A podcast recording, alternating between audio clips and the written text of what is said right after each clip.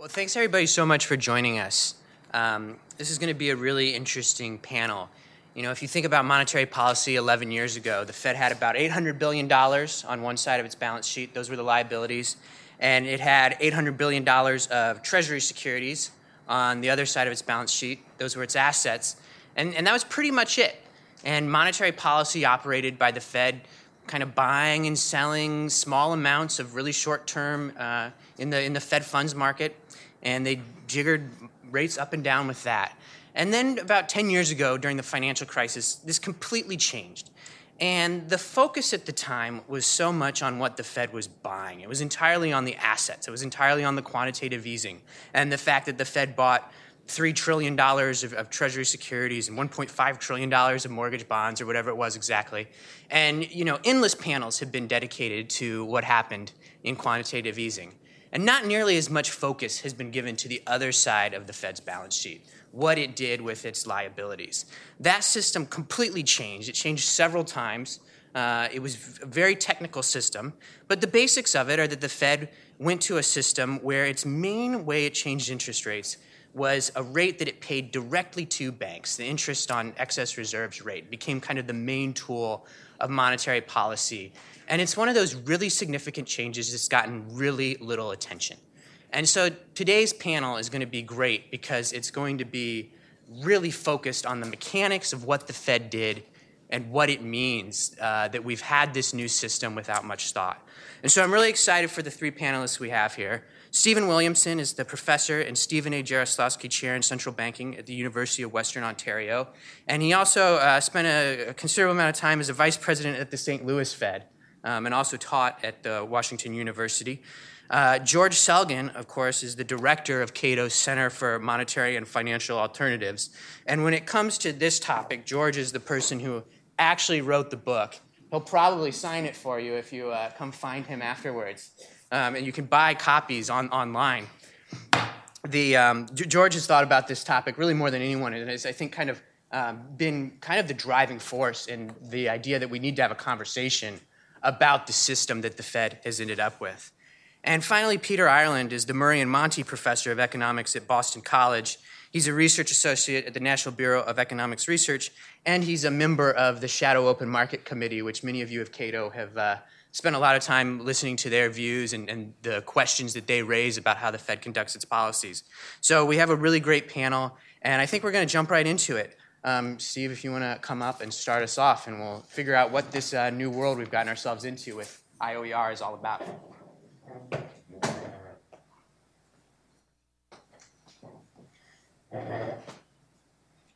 Okay. Ah. All right, so I don't know if this is going to advance the.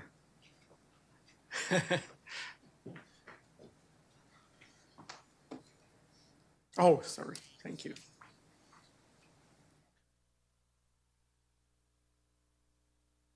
Yeah, it's still not working. Oh, here we go. Excellent.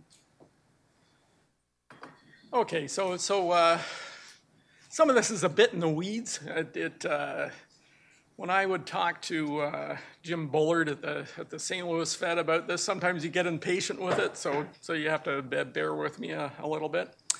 So we'll start with what you know how the how the operating framework worked before the before the financial crisis. So so in the United States, we're operating basically under what we call a channel system or, or corridor system. Uh, there's a, a, target interest rate, which in our case was the, the Fed funds rate, uh, bounded on the high side by the discount rate, the rate at which the Fed's, Fed's lending to commercial banks, and, and on the low side by zero, which is the interest rate on uh, reserves.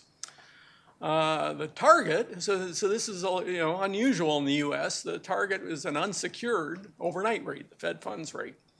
Uh, lots of you know, central banks will, will target, a, target a repo rate, which is, a, uh, which is, which is secured, big, you know, big difference.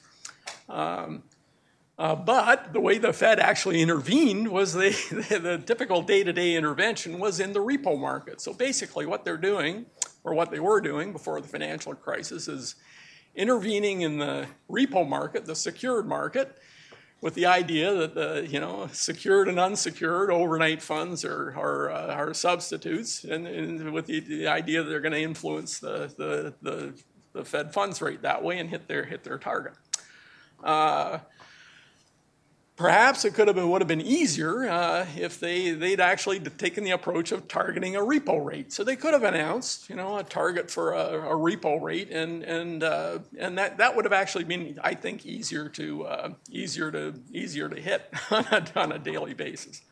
Uh, so and one of the problems with the you know with the using the you know thinking thinking in terms of the Fed funds market comes you know comes up in a financial crisis. You know when the Fed funds market gets contaminated by uh, counterparty risk, and then you know, then the, the rate that you're trying to trying to hit is is uh, is well in, in, in the case of the Fed Fed Fed funds rate, that's not actually just a one interest rate; it's a whole whole distribution of rates, and that distribution got very dispersed, you know, during the during the financial crisis.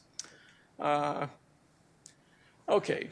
Um, what happened then? Well, so so in uh, uh, we, we have a, a, a period of, of, zero interest rate policy, essentially zero interest rate policy and balance sheet expansion. Uh, uh, there was provision to, you know, by Congress to, to pay interest on reserves. That's important. Uh, that uh, uh, the implementation of that got moved up to October 2008. and then, so but between in December 2008, December 2005, the Fed funds target range. So now we're we're operating in a system where the the uh, it's not a we're not Fed's not announcing a number; they're announcing a range for the Fed Fed funds target, uh, which which over this this uh, seven year period was zero to quarter percent. And the interest they paid on reserves, uh, there's provision to, to pay different interest rates on excess reserves and required reserves, but they, they just made those the same.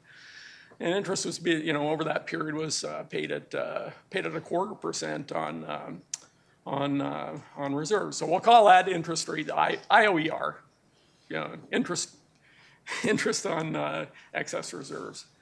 And then then we have this balance sheet expansion. So between September 2008 and October 2014, when this ended, uh, it's approximately five-fold increase in the nominal size of the Fed's, Fed's balance sheet, whether you're looking at assets or liabilities, uh, uh, an increase in average maturity of the assets in the Fed's portfolio, and then there's this reinvestment policy. So that's important. So, so the uh, uh that, that, that happened in the interim. that was imposed, and then, uh, and then the idea is that as the, even if the Fed's not buying assets to increase the size of the balance sheet, as the assets mature, they're going to they're going to replace them.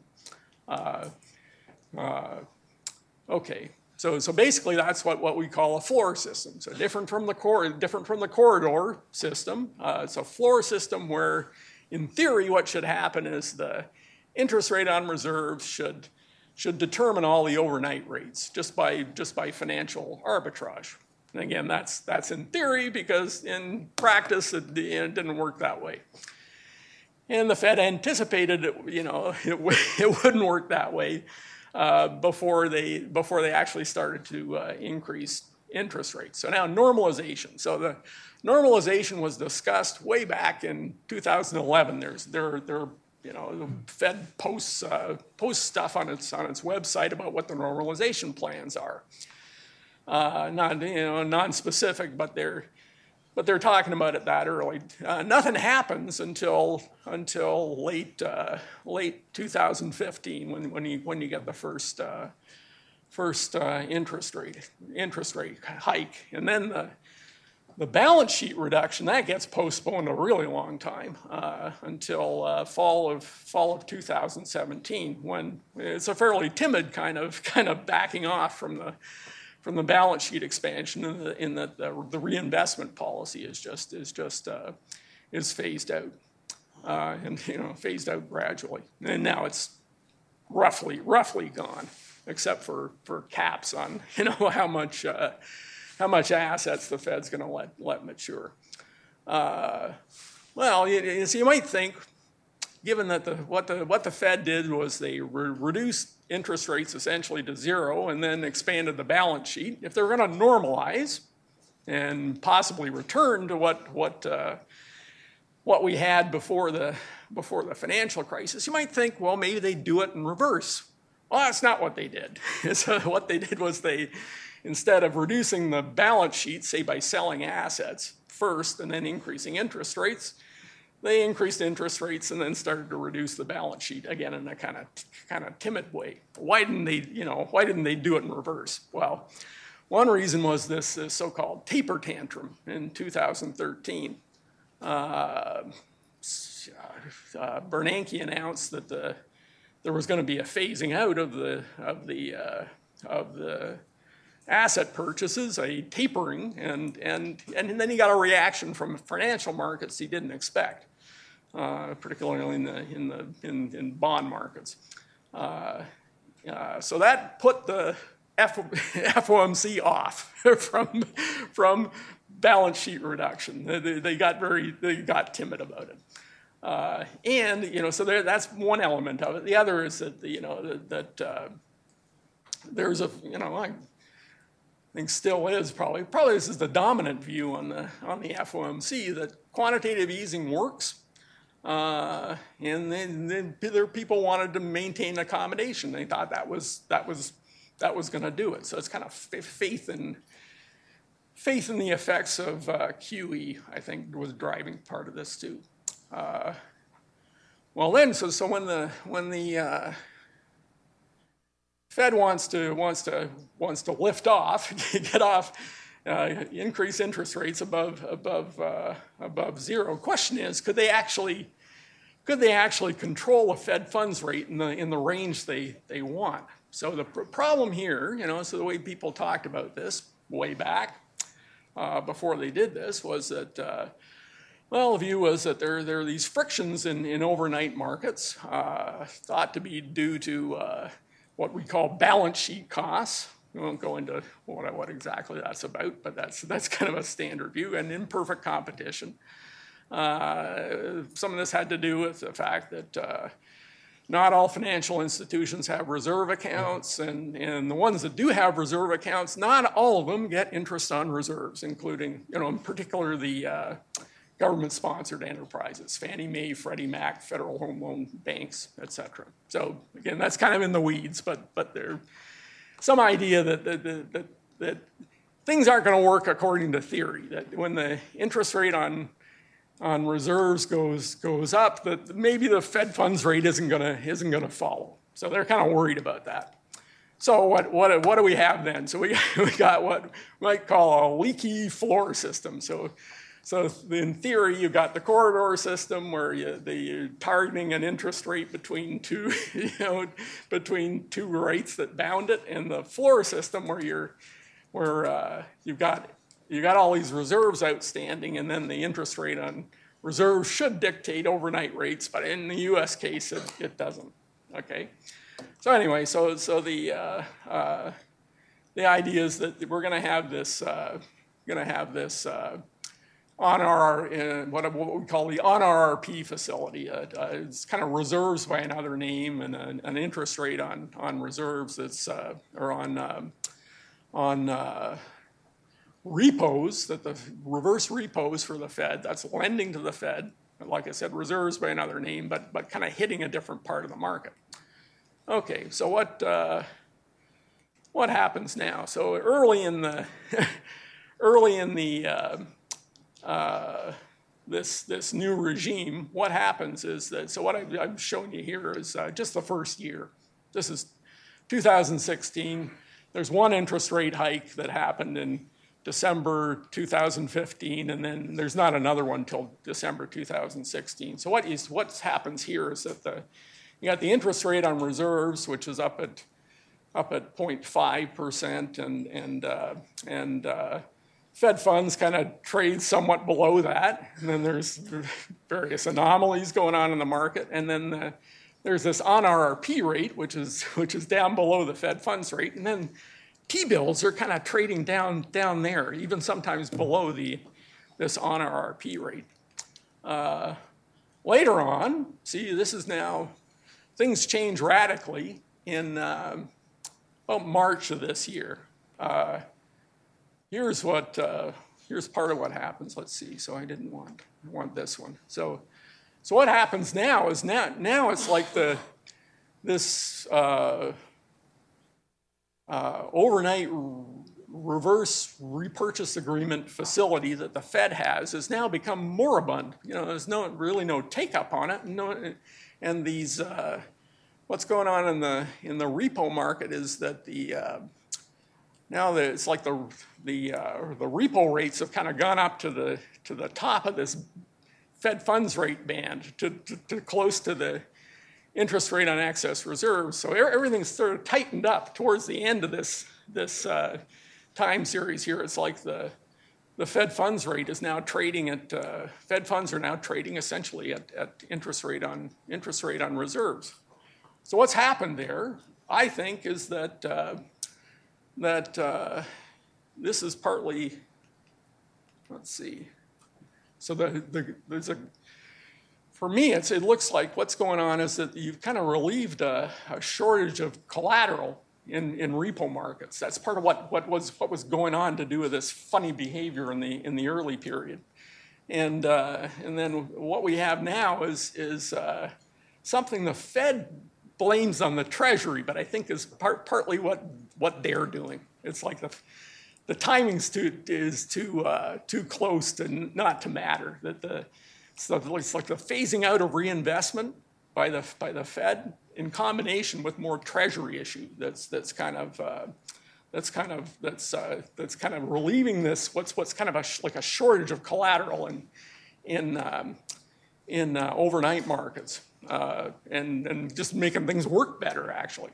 So the uh, I'll kind of skip some other stuff I could have shown you. Uh, so so there's this idea that the maybe the the QE was a maybe the QE was a bad thing that it that it that it messed up overnight markets uh, without maybe any any any benefits. Uh, should the main should the Fed maintain its current operating system? Well, there's an argument made. You know, it's easy and accurate the way this this floor system works. You just set the interest rate on reserves and it pegs overnight rates. What's wrong with that? Uh, some people think abundant reserves eases friction in daylight daylight payments. Uh, but I think I don't know. That's that's not much to not much to go on. So the the cons I think outweigh the pros. so it's like uh, you can get all the ease and accuracy you want if the Fed uses a corridor system, targets a repo rate. Uh, daylight payments, there are other, other ways to look after that that have nothing to do with, with like overnight, uh, overnight reserves. Large balance sheet uh, may have added inefficiency by withdrawing good collateral from, from, uh, from overnight markets with no upside benefits uh, in terms of what the, you know, what the Fed's ultimate, uh, ultimate goals are. And then there are these political costs to do with the, with the large balance sheet, do with, uh, you know, temptation to do, do kind of buy unusual, buy unusual assets. Uh, I should, I should uh, just about quit here. Uh, there's a question of what, you know, whether we're, we're kind of close to the point where, where um, uh, you know, we might get, get back to this corridor system where you get a low enough quantity of reserves that the Fed funds rate's going to trade above the interest rate on excess reserves. I don't think we're anywhere close to that. Some talk in the, I hear numbers like a trillion dollars in reserves will get you back to the corridor system, but I think it's much, it's much lower than that. So, you know, uh, so I think there are important lessons in sort of these recent developments and how overnight markets are behaving for what, what actually quantitative easing did. That it, you know, that it may, may have done bad stuff and that, that there's no, no upside upside to uh, large scale asset purchases. And that this, I don't, I don't think the floor, this continuing with this floor system has any, has any real advantages. Thank you.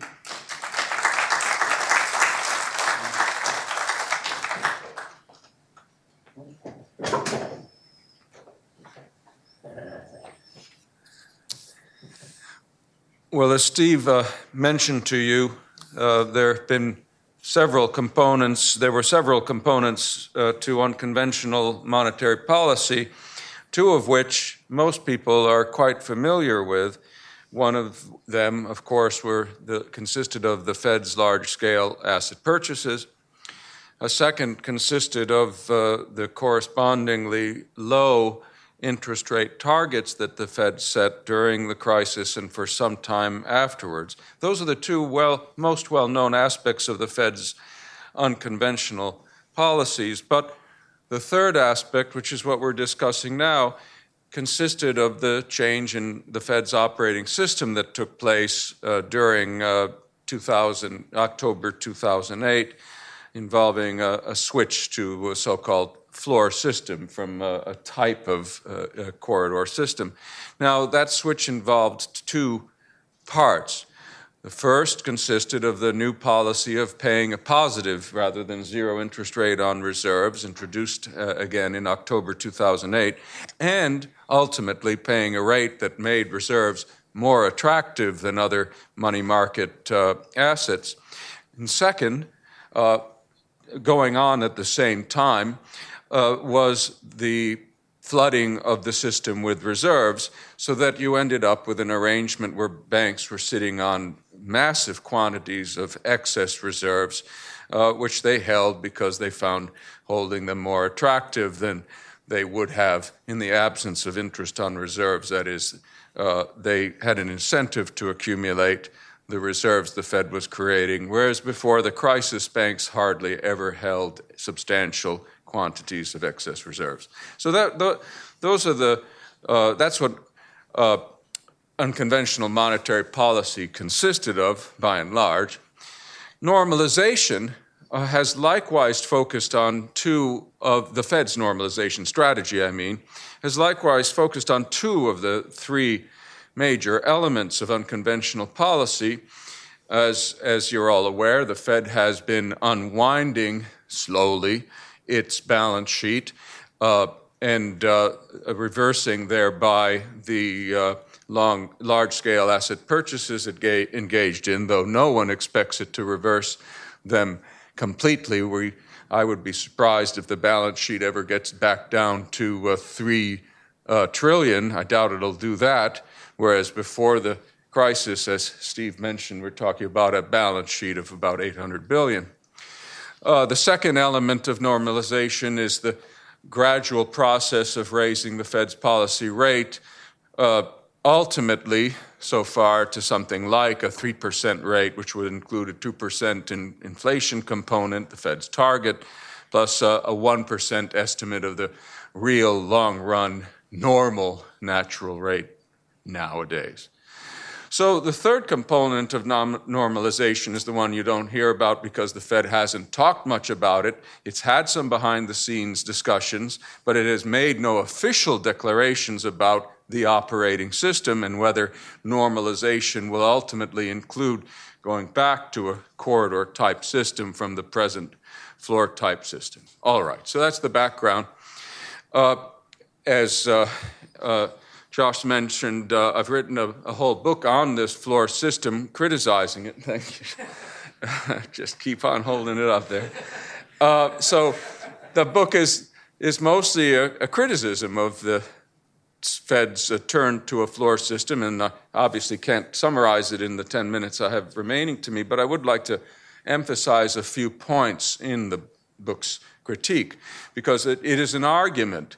The book is an argument that we should try to go back, not really go back to a corridor system in the sense of going back to exactly what the Fed was doing before the crisis, but go to a, a modified and more orthodox corridor system, which would, by the way, allow the Fed to pay interest on reserves, but only at a relatively modest rate, which would constitute the positive above zero lower bound of the, of the corridor range, and uh, uh, instead of zero interest as we had in the past, but open market operations would once again be the main way in which the Fed uh, regulated its monetary policy target rate. And by the way, I agree with Steve, it would make much more sense, especially now, to uh, uh, go, uh, going forward to have the Fed target an overnight repo rate uh, rather than the federal funds unsecured rate for all kinds of reasons, but partly because if you're going to get back to a floor system from our to a corridor system from our present system, that's going to involve some funny behavior of the federal funds rate, and it would be better to be targeting a rate that isn't going to be influenced by the transition process itself. But there are other reasons as well for wanting to target a repo rate instead. Uh, so, my criticism, a few points. First of all, it consists of two components, really. One is backward looking. And did you have a question? Oh, I'm sorry. One is backward looking and one is forward looking.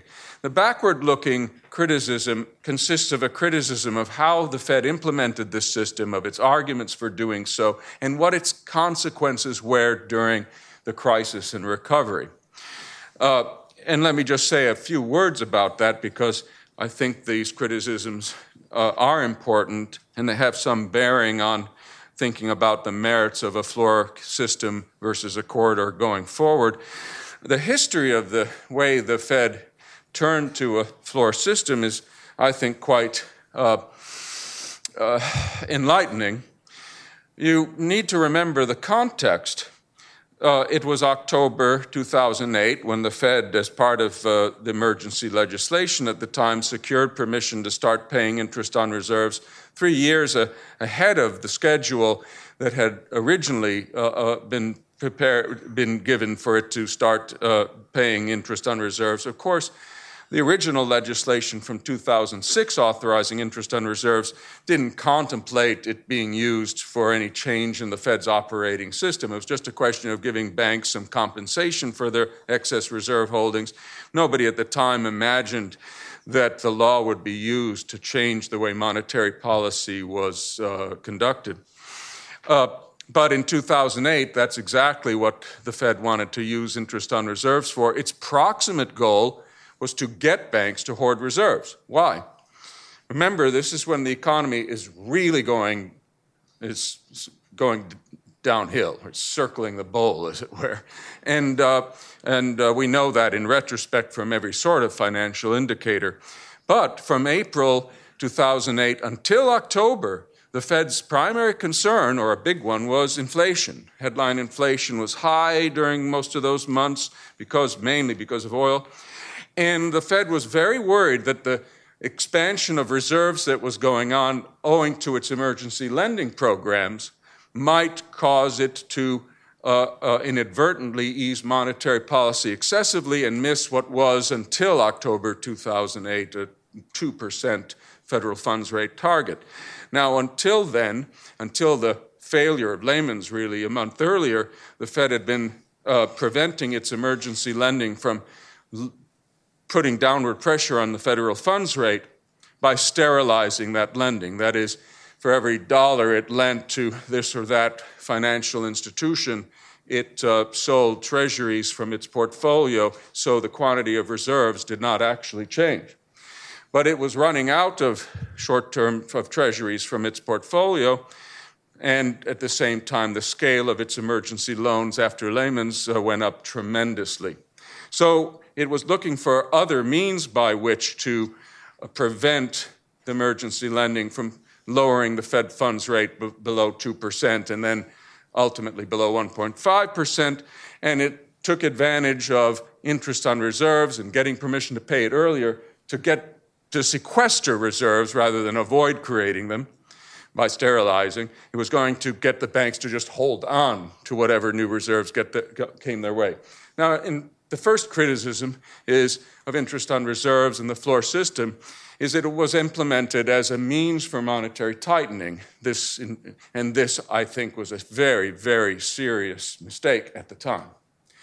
In retrospect, that is, I don't think tightening or not letting the target rate fall, uh, not, uh, uh not letting reserves contribute to more bank lending.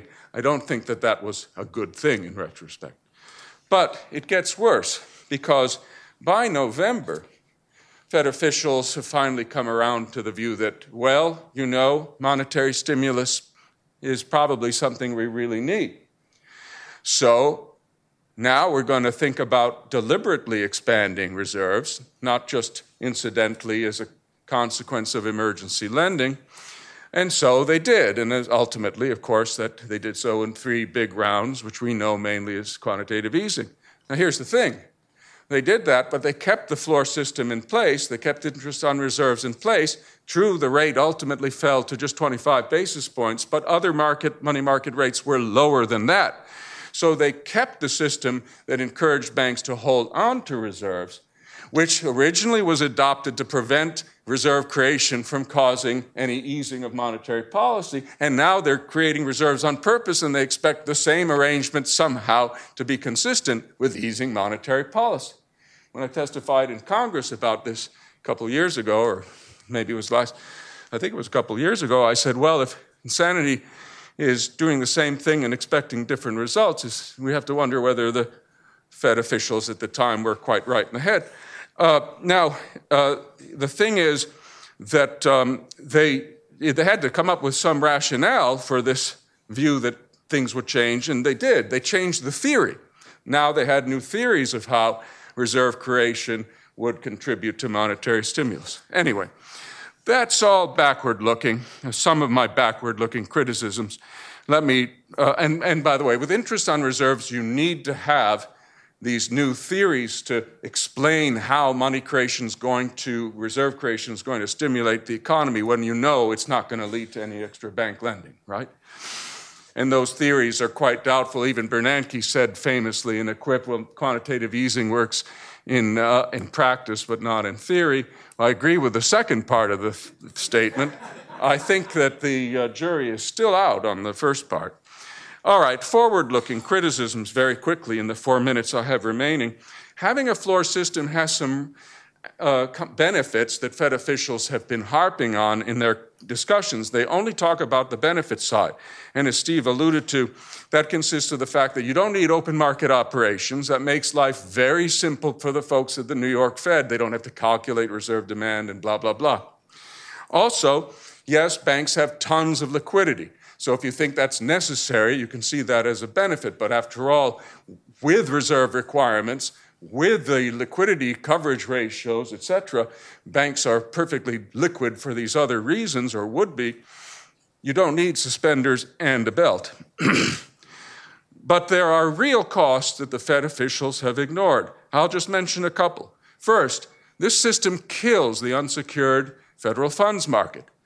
We went from 200 billion a day activity in that market before the floor system to something like 60 or 70 billion a day, maybe 80 nowadays, adjusting for GDP. It's a very, very small uh, market now, and it is, consists not of true interbank lending, but mainly of arbitrage between the banks and the GSEs.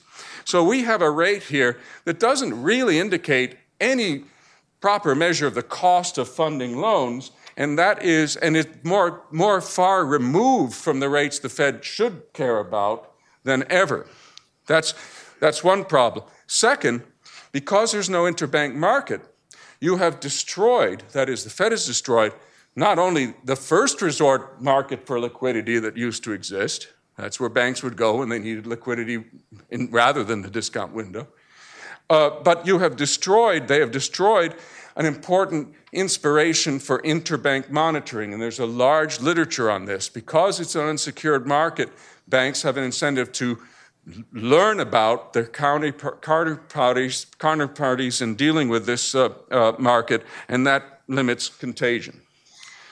The other part, the other main problem with this system that I'll emphasize in my brief remarks is the fact that it does require an enlarged balance sheet. That is, as long as the Fed is determined to keep a floor system, it can only shrink its balance sheet too much because the system requires an ample supply of reserves. Steve is right. It may not require nearly as many as it has now, but it certainly gives them a rationale for maintaining even more than they need. And that's a problem in several respects. One is that it can contribute to collateral shortages because the Fed is gobbling up too many Treasury securities, and that has been a problem in the past. A second problem is it crowds out private investment. The more banks lend to the Fed, which is what they're doing when they're holding excess reserves, the less they lend to businesses, consumers, whatever. And the Fed, of course, turns around and does lending of its own, but it favors certain, uh, certain targets, mainly the Treasury and agencies. That's not necessarily the best use of scarce savings. But the biggest problem I see is a fiscal danger, and uh, uh, Charles Plosser has emphasized this as well. The balance sheet size is no longer related to the stance of monetary policy. They're independent variables now. So the balance sheet is sort of a free parameter. If policy, if the policy stance doesn't dictate how big the Fed's balance sheet should be, what does? Well, one answer is politics. Politics will rush in to fill that vacuum, and you'll have all kinds of special interests, the Treasury being first in line among them, putting pressure on the Fed to monetize. Monetize this, monetize that. In the old days, the Fed could say, can't do that, going to have inflation. We got a mandate that says we can't uh, inflate. Nowadays, it can't even make that argument because it's no longer valid. And that is extremely scary. I, I, could go on trying to terrify you, but I know you want to have a nice day and all that. But I think that that may be the biggest danger of all in a system that's loaded with pro- other problems I haven't had time to mention here, but I do mention in my book. Thank you very much.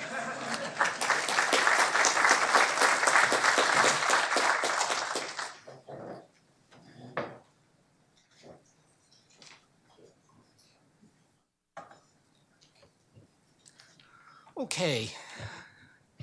In uh, December 2015, the Federal Reserve took an important step towards normalizing its monetary policies by finally lifting short term interest rates off their zero lower bound.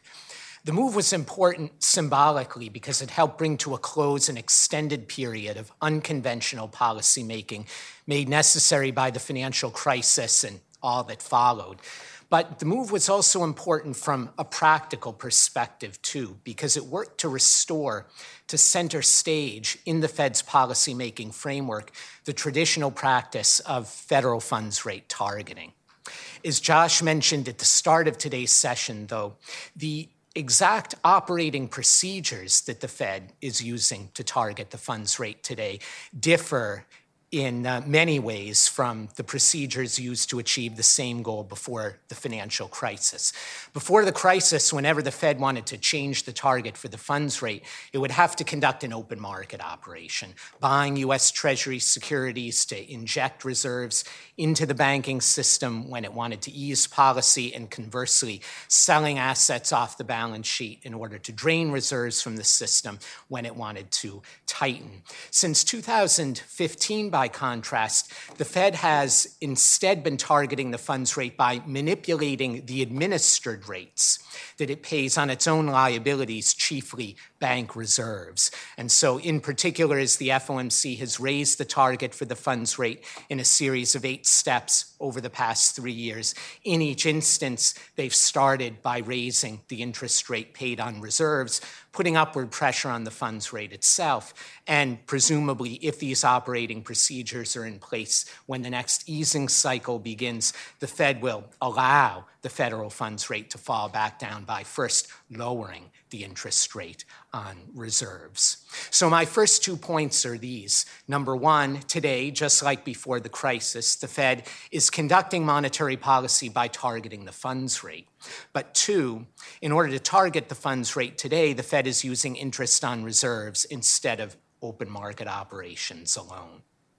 So, what I'd like to do next is to turn the question around and ask look, if the Fed is just doing today, namely targeting the funds rate, what it did before the financial crisis, but using interest on reserves instead of open market operations.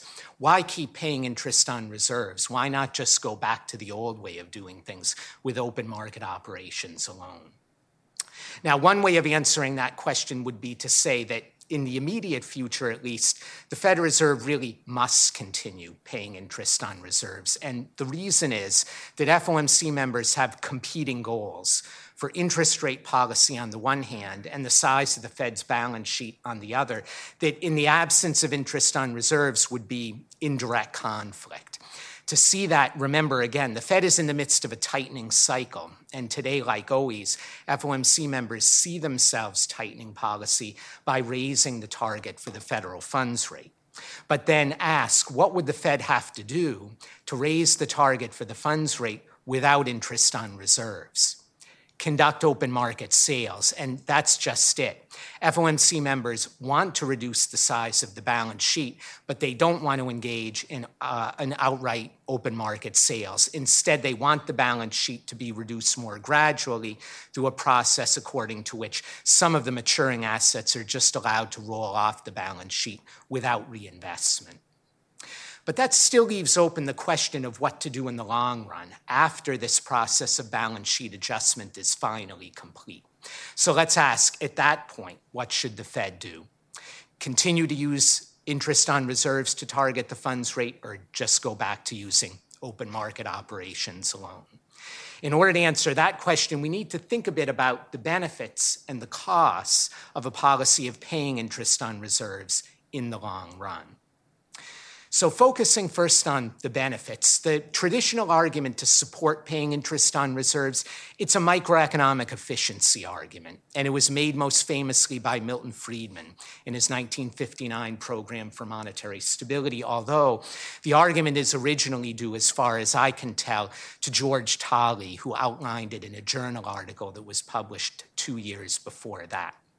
But the argument begins by observing that in a fiat money system, the Fed can basically create an additional dollar in reserves at a, a resource cost that's, for all practical purposes, equal to zero. Economic efficiency then dictates that any good that can be produced at zero marginal cost ought to have a price in equilibrium equal to zero as well.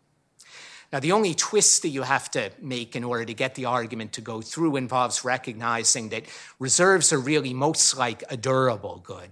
So, the relevant notion of their price in this context is uh, like a rental rate or a user cost. It's the opportunity cost that a bank incurs when it decides to hold an additional dollar in reserves instead of lending it out in the interbank markets. But having made that observation, the argument can, can conclude by pointing out, as Friedman and Tolley did, that one way the Fed can drive the opportunity cost of holding reserves to zero is by paying interest on them at a market rate. So, there you've got the benefits of paying interest on reserves efficiency in the banking system, or at least in the market for reserves. What about the costs?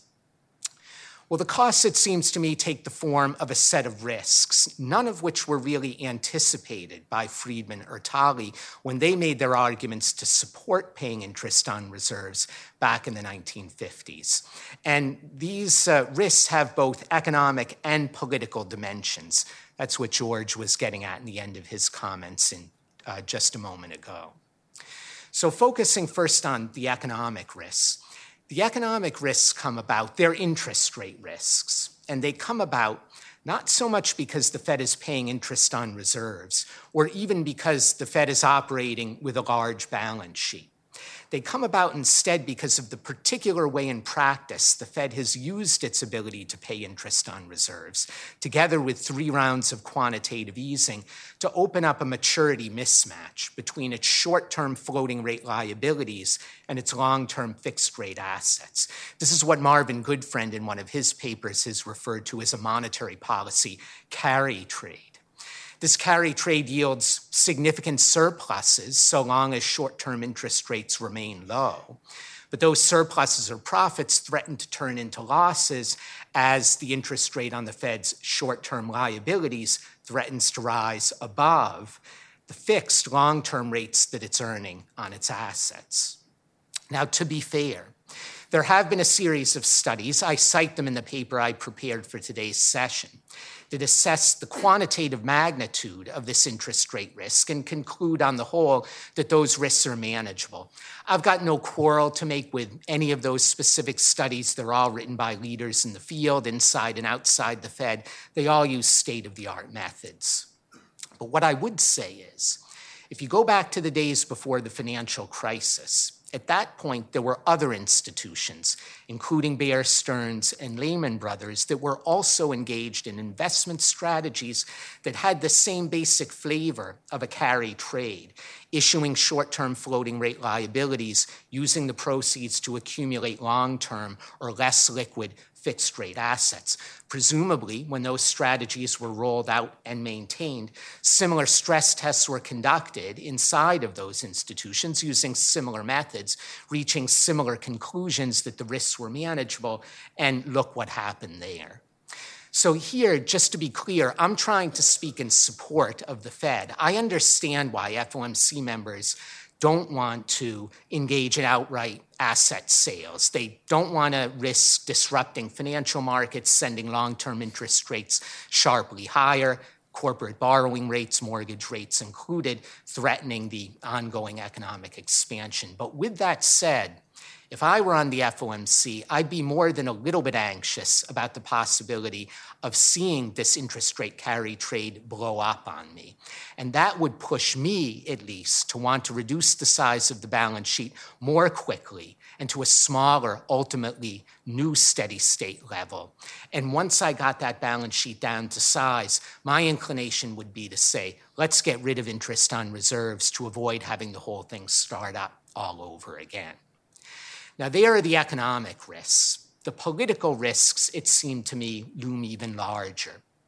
Twice already, once in 2015 with the uh, highway spending bill, and again earlier this year with the Bipartisan Budget Act, Congress has tapped the Federal Reserve surplus, the profits from this, uh, the positive side of this interest rate carry trade, in order to finance ordinary uh, federal expenditures.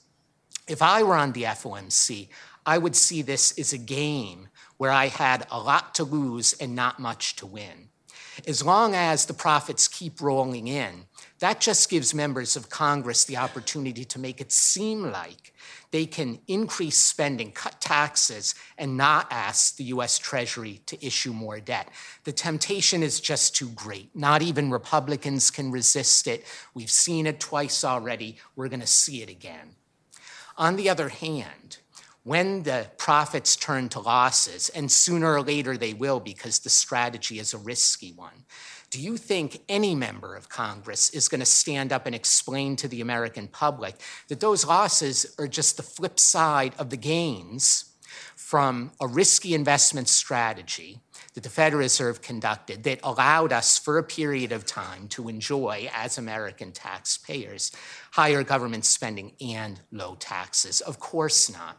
At that point, blame is going to shift squarely to the Fed, threatening the institution's ability to conduct monetary policy effectively and maybe even threatening the independence of the institution. So, again, if I were on the FOMC, this would push me towards wanting to wind the balance sheet down more quickly, get rid of interest on reserves, shut down the shenanigans, call the game to a halt. So, where does all of this leave us? We're not on the FOMC. We see benefits and costs. What do we recommend? Well, fortunately, we don't have to decide because there is, in fact, a better way. About 10 years after the Program for Monetary Stability, Milton Friedman wrote another paper called The Optimum Quantity of Money. And in it, he outlined a different strategy for achieving the same efficiency condition in the market for reserves that you get from paying interest on reserves. The basic idea is to ask the Fed to steadily contract the money stock in order to generate a sustained price deflation that drives nominal interest rates economy wide to zero and eliminates the opportunity cost not only of holding reserves, but holding all monetary assets. So the plan works even better than interest on reserves. Now, I realize that all central bankers and most monetary economists, too, see zero nominal interest rates and deflation as bad things, not good things. They're associating them in their mind with the Keynesian liquidity trap, not Friedman's rule for the optimum quantity of money. And I understand that too. But I would also argue in response that we don't have to go all the way to the Friedman rule in order to enjoy the benefits that it promises to deliver. All we have to do is to ask the Fed Reserve to generate slow but steady growth in the money supply to stabilize inflation around a low average rate and thereby stabilize interest rates at low levels as well. That would not only improve efficiency in the entire monetary system, but going back to what Peter said, uh, Peter Goettler in his opening remarks, that strategy committing the Fed to low and stable inflation and nominal interest rates would also restore the monetary backdrop of stability that would allow the free market to do what it and only it does best, namely allow for robust growths in job opportunities and income for all Americans. So that would be my preferred solution. Work the balance sheet down as quickly as possible to a size that more closely resembles what prevailed before the financial crisis, jettison interest on reserves, and ask the Fed to recommit itself to keeping inflation low and stable. Thanks.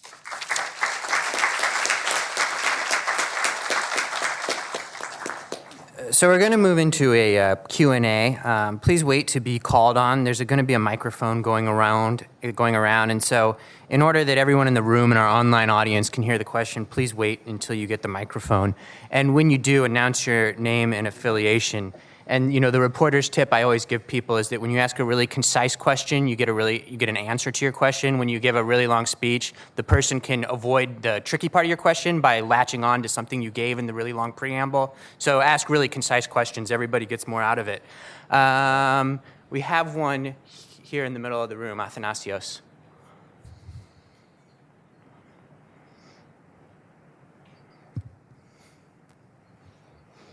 Hi, uh, Athanasios Orphanides, MIT. A question for uh, all three members of the panel. As I see, the suggestion is to uh, get rid of the uh, uh, interest and excess reserves and go back to the uh, pre 2007 zero interest rates being paid. But you know, I was actually inside the Fed in 2006, 2007 when we started thinking about that, and my recollection is that the whole point of trying to come up with an instrument was to have the feasibility of uh, a true corridor system similar to the corridor systems that so many other central banks uh, uh, are using to implement monetary policy. And since so many other central banks are continuing to do that, uh, uh, I wonder if you could comment on, uh, on whether you're advising all central banks in the world to get rid of corridor systems or explain what's special about the United States that uh, makes your recommendation apply to the United States but not to any other country? If, if I may start, uh, I'm going to start by exempting myself from your criticism because I uh, quite explicitly uh, uh, argue in my book and, and stated in my talk that uh, a corridor system of the sort I favor can involve paying interest on reserves. That is, I, I favor our moving not to what we had with zero interest, but to moving toward an orthodox corridor system of the sort many other central banks use. So there's, you can pay interest on reserves without being in a floor system. It's a matter of uh, of the rate of interest on reserves and whether it is high enough uh, or not to encourage banks to accumulate all the reserves that come their way. Uh, normally, in a corridor system, the interest rate on reserves is not so attractive as to make banks want to pile up reserves. Uh, a corridor system can occasionally uh, be one where the corridor is also set at zero, but that would depend on special circumstances. I would like to add here, with, in connection with Peter's remarks on the Friedman rule, that um, there's a very good paper by Canzoneri and several other co authors that argues that if you, if you take the non neutrality of other taxes into account, probably the right interest rate. Now, this is at the time when the paper was written a couple year, few couple years ago. That the optimal interest rate on reserves, consistent with the Friedman rule, adjusted for uh, other distorting dis- distortions, uh, would be something like uh, minus, minus 40 basis points.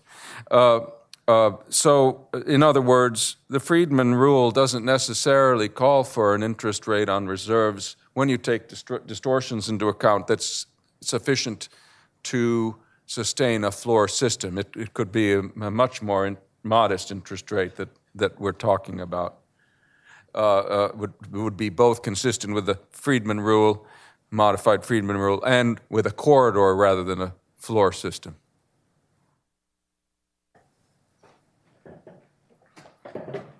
So I guess I'm I'm I'm I'm with you. I guess you know. So it's, uh, seems to me uh, that uh, I, so I, I don't I don't really see the costs of of uh, just allowing payment of interest on reserves and you know like you like you say the you know these corridor systems seem to seem to work well in, in in other countries and you know why shouldn't we do it too? I guess Peter's argument seems to be maybe there's something special going on going on here. So, maybe, maybe I have some sympathy with that. That there's there's uh, well, yeah, yes and no. So as others in the in the Fed, there's there's a lot of uh, you know central bankers never like to admit an error, and and I think there there's a, a uh, general general impression that quantitative easing works. There's a temptation to use it. If we you know we have another recession, they'll be right back at large scale asset purchases. I think. Uh, and given that temptation, then you know there is then the there, there's temptation on the part of the of the fiscal authority to to uh, to to start weighing in on what what kind of assets should be purchased purchased. So so I guess Peter's argument would be that the paying paying zero interest on reserves is, is a commitment Safe. device, and it's and there's some safety in that. But uh, um, so. Or the uh, another way of, of saying it, when I started thinking about interest on reserves, my inclination was to say that that sounds great, the Friedman rule and the efficiency that it promises to deliver, and you have a corridor or floor system, and theory shows that it works. But to me, the problem is the politics that surround the particular way that interest rate on reserves has been used here in the United States. And then someone will say, Oh, why are you so worried about this? The reason is that we see this happening again and again. With Fannie and Freddie, it was this off budget, uh, off balance sheet, off budget promise to guarantee the, the loans on the, the GSE's debt and look at the, at the state level, you have the, the public employees pension crisis. Again, what the governments were doing were issuing liabilities but not being honest about that. And when you see those same dynamics opening up and getting the Fed involved too, that, that's really my source of concern the way that the politics interact with the economics. If I could add just one quick note all the time when the Fed was arguing for interest on reserves prior to 2008, and it made many attempts to get Congress to approve it, the, that authority to pay interest on reserves until it finally succeeded in the 2006 Act, first authorizing it to pay interest. Uh, it was thinking exclusively of a corridor system there was no thought of a switch to a floor system. Indeed, I dare say that if anyone had argued before Congress that they were thinking of using this to implement a radical change in the Fed's operating procedures, they would have, they would have wrecked their chances to get the permission in the first place. But it's very clear from the testimony of various Federal uh, Reserve officials that they were not contemplating abandoning conventional uh, corridor type operations uh, based on uh, open market purchases and sales. They did a great switcheroo when they got permission to implement interest on reserves three years ahead of the original schedule. Uh, and of course, they didn't have Congress's permission specifically to do that, they just did it. And they broke the law, by the way, because the law in both the 2000 6 Act and in the Emergency 2008 Act says the interest rate on reserves should be set at a level not to exceed the general level of short term interest rates. And no way can you measure the, the relationship between the Fed's actual interest rate on reserves since 2008 compare, relative to other, any reasonable other short term interest rate without concluding that the Fed is in violation, has been consistently in violation until recently at least, of the statute. Uh, let's right here on the side. Um, my name is Chris Inglis. I'm a CPA. I teach a Federal Reserve class for Fairfax County Adult Education. Um, as a CPA, I, I, kind of focused on that issue where you mentioned that the Federal Reserve decided not to decrease their balance sheet, but uh, to increase interest rates. And I was thinking about the ordering of that. It seemed that the American taxpayer is paying tax money to pay interest on all this government debt that's held by the Federal Reserve and that interest income then just funnels through to the banks to give them interest on their excess reserves. So the banks are profiting. I looked at the balance sheet of the, and the income statements of the Federal Reserve. It's tens of billions of dollars every year of taxpayer money that's going to the profits of the banks. Um, since the Federal Reserve is controlled by the banks, um, maybe they're just trying to line their own pockets based on the just follow the money. Um, so I just wanted some reaction to you and let me know if maybe that's the reason behind all this. Um, just to increase the profits of the banks, give them a return on investment without any risk. Pretty sweet. It's a great question. I mean, when Janet Yellen was in Congress and had to defend interest on excess reserves, that was actually the bipartisan criticism that she got was that it was lining pockets. What's the right response to that? Well, uh, it's a twofold response. First of all, of course, uh, uh, banks are glad to have this other alternative for uh, earning revenue. And uh, ipso facto, the fact that uh, some banks, uh, mainly foreign bank branches and very large New York banks, have, have been accumulating reserves to, uh, and even borrowing them to take advantage of the interest on reserves means that they like it, right? It's an, it's an option they didn't have before. So, to that extent, there may be something to this uh, uh, public choice type of concern. However, unfortunately, it's not the case that uh, it, it isn't a simple matter of the banks profiting by the full amount of the interest on reserves uh, or of the public losing that much because we have to remember that the the fact that the banks accumulate all these reserves in turn is what allows the Fed to finance a much larger balance sheet. So it is earning more interest because of of the demand for reserves being greater, and it is paying much of that, all of that interest over to the banks. Uh, so uh, its earnings go up, at least setting in duration risk effects on, on this to the side. Its earnings go up and its payments, its outpayments go up. The real cost of interest on reserves to the public, fiscal cost, consists of the difference between the interest that would be paid, the zero interest that would be paid on banks' required reserve holdings, and the positive interest that is now paid on, on those re- required holdings, which is a much smaller fiscal cost. I think we have time for just one more quick question. Uh, let's take Vincent there and back.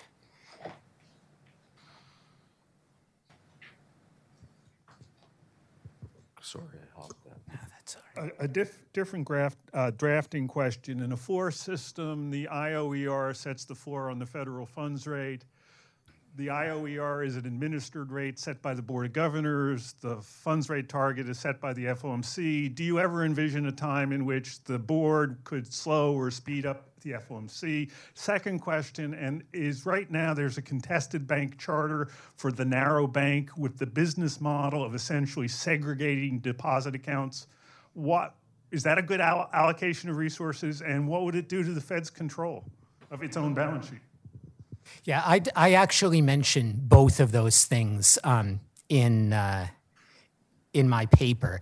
Um, we don't yet know even the argument why that narrow bank was not allowed to proceed, but it would have solved the problem that the problem that the Fed solved instead with overnight reverse repurchase agreements. If the problem was that the Fed funds rate was trading below the interest rate on reserves because of GSEs and other market participants who were not entitled to earn interest on reserves, well, just allow a bank to step in and, and do the arbitrage instead to me, that seems like a simpler and more efficient approach. It avoids layering on a whole nother um, you know, Federal Reserve program. Um, and so what's troubling is um, w- we don't even know what the arguments were that were used to shut that down. Yeah, Yeah, it was like a, yeah, the, the people who set up the narrow bank were, you know, they, they observed that there was this this arbitrage opportunity that they could uh, they could uh, borrow at the reverse repo rate and, and make a profit holding holding uh, reserves. Now, uh, unfortunately for them, I mean, the profit opportunities essentially gone away. but uh, you know, that's that's that's what that was about. Well, so before we wrap up, let me ask a really quick question that kind of ties this panel into one of the panels that we're going to hear from later today. So, uh, kind of the reason we're having this discussion is that for most of the past 10 years, the Fed kind of botched it, missed, missed its goals. And, and kind of the, one of the, the theory outlined here is that part of the reason the Fed missed its goals is because it botched the mechanics of how to operate its policies. Now, the panels we're going to hear from later today are going to argue that the Fed had the reason the Fed missed its goals is because it had set the wrong goals. It should have had a policy rule. It should have had a more inflative, uh, a more uh, aggressive nominal target.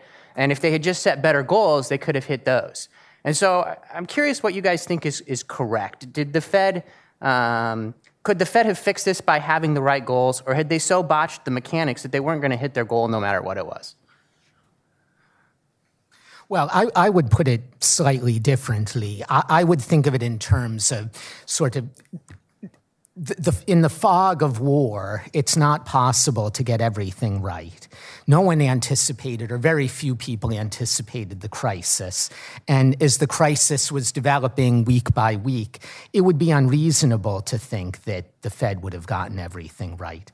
That said, now that we have the chance at conferences like this one, and Brookings has done something similar, and I would imagine similar committees are even being formed within the Fed, survey what, what, what worked and what didn't, and come up with rules that we think will work better the next time around, then we'll have them in place the next time around.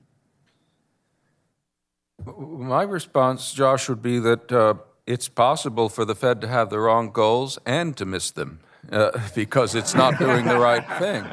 And I believe that that's, in fact, uh, much, of, uh, uh, uh much the case for uh, a large segment of the post and pre crisis period. I've written about this, and I think Claudio and I and, and others, some others in this room, agree that uh, an absolute commitment to a fixed inflation rate target is not the ultimately the best goal for monetary policy. So that that's one part of it. Uh, but it's also true that uh, since January 2012, when the Fed first explicitly uh, uh, assigned itself a, a specific 2% target, uh, since then until recently, the Fed consistently undershot uh, that target, something is wrong with a monetary system that can't generate enough inflation, a fiat monetary system. Uh, and of course, the operating uh, uh, mechanism has always got to be a suspect in that case. But uh, the fact of the matter is that there was a 2% target, there was a Fed with unlimited powers of fiat money creation and uh, interest rate discretionary policies, and it just couldn't hit it. Uh, now, I think the floor system has something to do with it. It would be easier to hit a 2% target if creating reserves resulted in uh, banks turning around and lending them and expanding monetary aggregates than uh, is the case when none of that happens. I guess I'm that much of an old-fashioned monetarist. I believe that. So I think that uh, I think the answer is the goals are wrong and the mechanism is wrong. Uh, uh, and uh, I'm sure there's something right about the Fed, but uh, I'll have, I'll, have to think about it. so I, I think if you, if you, for me, if you, if you look at the Fed's statement on, on long-run goals, uh, to me that looks fine. So it says 2% inflation target, and then the second part of the dual mandate, which they have to address, they say, well, you know, we don't want to we don't want to choose an explicit target like a target for the unemployment rate or something. That's somewhat fraught. They give good reasons for it. So that, that part, you know, we're going to care about this other part of the mandate, but you know, we're not going to be entirely explicit about what we're what we're doing about it. So that's that seems okay. For me, it's you know the uh, part of the problem is how you get from the how you get from the goals to the the, or the stated goals to uh, the, implementation. So so the uh, some cases we've seen uh, central banks. So uh, pe- people think they seem to think, well, uh, a central bank should be able to produce inflation if it wants to. Well, we've observed the uh, Bank of Japan trying to create more inflation and and and uh, throwing everything at it. Uh, uh, QE, negative nominal interest rates, forward guidance, whatever. You know, so uh, without without success. Uh, some, to me, some of these things look pretty simple, you know. So it's, it's, uh, it seems to me clear that if uh, if uh, central bank holds nominal interest rates at a low level for a long time, that produces low inflation. That's just Irving Fisher. Uh, so it, you know, it doesn't surprise me at all that if you, you go through this long period post post crisis with low nominal low nominal interest rates, you're going to be undershooting your your inflation target. So. Uh, uh, so, so it's, to me, it's just a problems in, in uh, policy rules and, and implementation. Well, I think that wraps us up here. Let's give a round of applause for our panel.